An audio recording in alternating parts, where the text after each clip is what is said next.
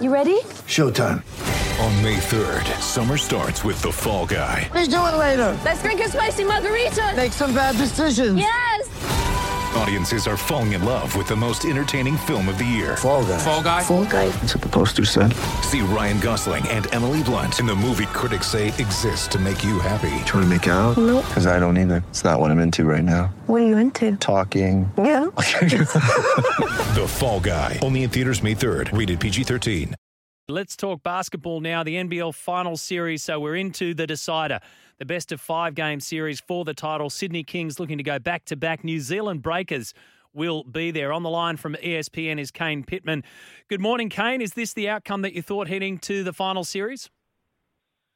It is. It is. These are the two best teams that have been in the competition all season long, and I think if you're a neutral, you should be excited because this could be a, a really good series that could go the distance. So, what did you make out of uh, the the Kings on their way through and defeating the Cairns Taipans, and obviously the Breakers taking out the Jack Jumpers? Let's start with the Kings first. Yeah, it was an interesting series, and I think that there were a number of people within the Kings organisation that were pretty relieved once this series was done because the Cairns Taipans gave them everything they could handle, and really that they did so despite being seriously short-handed with key players out of the lineup, players battling through some stuff uh, during this series, but their ability to just stay within touching distance of the Kings throughout Game Three yesterday had Sydney feeling very, very nervous. But in the end, uh, it was the firepower of the Kings offense and particularly DJ Vasiljevic that was able to put that game away. But the Cairns Taipans and New Zealand Breakers are very, very different teams, so it will be a different series. But that series against the Cairns Taipans was Sydney trying to score in the paint, in transition, at the rim, and the Taipans shooting a lot of threes. And in the end, uh, the numbers favoured the Kings. So, the New Zealand Breakers, we, we know, you know, they've been there before. The Kings going for back to back, but it's the first time in what, seven years now since the Breakers have been this deep, and first time since eight years, I think, the last time they won it. So, what can they deliver? Yeah, and it's been a remarkable turnaround. They were right at the bottom of the table last year, and we know the last two years they didn't play at home virtually at all for the last two Yeah. seasons due to COVID. They were based in Melbourne uh, in an apartment building in the Docklands, and I, I went there and I can tell you it didn't look like a place that you'd, you'd want to live for the entire season. So they, they've been through it. This is a club that has been through it, and uh, now with Mody Maor, new head coach, three new imports that they absolutely nailed. They, they have been stars in the league uh, this season. They've found a defensive approach to the number one defense in the league, and they are super, super physical. At the start of the season, the Breakers spoke about wanting to bring the New Zealand culture back to this team and be a hard-nosed team and a physical team and a team that the opposition did not want to face, and they've done that. But I remember at the start of the season asking those guys around the team, and they weren't sure. They weren't really sure what type of season they were going to have. I think they thought that this was a a big picture approach to see how the Breakers can get back to being a successful club over the next three to four seasons. So it's certainly come earlier than expected, uh, but they have been behind the Sydney Kings, the number one challenger, really from the start of the season. So this is uh, going to be a battle. They've played three times through the season. The Breakers did win one of those games recently towards the back end of January. So uh, I'm anticipating that this is going to be a a series that goes four or five games for sure. Wow. Is it going to be fiery? Gee, we've seen some emotion on the on the sidelines.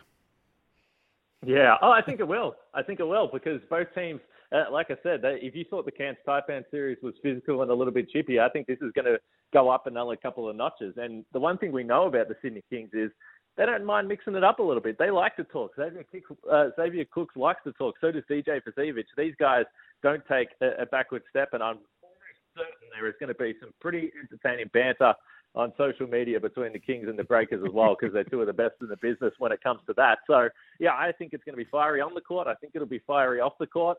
Uh, and and again, I, I just think that this is the perfect result. Where's it won or lost then? I mean, we, we don't know what's going to happen in the five game series, but where do you think the, the championship is won or lost?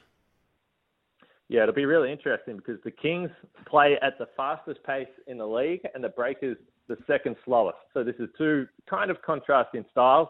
The Breakers' offense was only ranked number five in the league, so it's not a strong suit. And they might have struggled to get by the Jack Jumpers if it wasn't for Barry Brown Jr., who went absolutely nuts off the bench with 32 points yesterday. So I think that the Kings do have the advantage in terms of their ability to score. So the question for the Breakers will be, can they slow this down?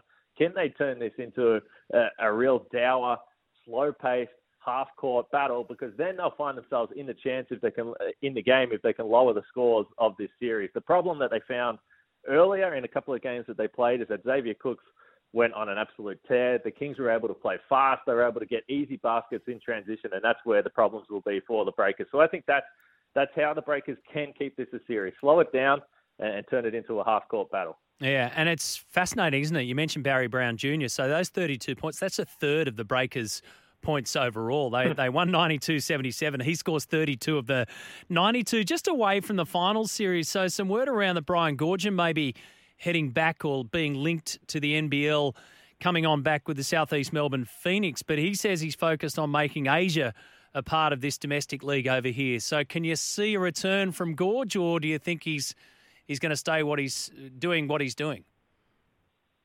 Yeah, I, am not surprised that any team that's looking for a head coach would try give Gorge a call. That is the, one of the first calls you should be making. But I remember talking to, to Gorge about this specifically last year when it looked like the Phoenix maybe were looking for a new head coach, and he said that the, he he did not see a challenge. He wants a personal challenge, which, as you pointed to, for him right now is building the link between the Asian basketball and the Australian basketball and the, the Super League that they have going on over there. So when I asked him specifically about the Phoenix, he said, This is a franchise that's already been around for a couple of years now. I'm not building something from scratch. It's established. That doesn't excite me. Maybe that's changed in the last 12 months, but certainly at the start of this season, he was pretty categoric about not wanting to coach the Phoenix. Mm, all right, we'll wait and see what happens there. Good on you, Kane. Appreciate your time this morning. Thanks, buddy. Kane Pitman there from ESPN. So Kings v Breakers, that's how it's going to roll for the NBL title of this season. Can the Kings go back to back? Um, it'll be the first time they do that since their three-peat. They did in 03, 04, 05. And as I mentioned, the Breakers last won it since 2015, but they've won four titles in their time. And, the, and as Kane pointed out, they've done it the hard way, um, like a lot of other teams have, but they've done it a very difficult way to get there. So, congratulations to them, and that's the way it's going to play out.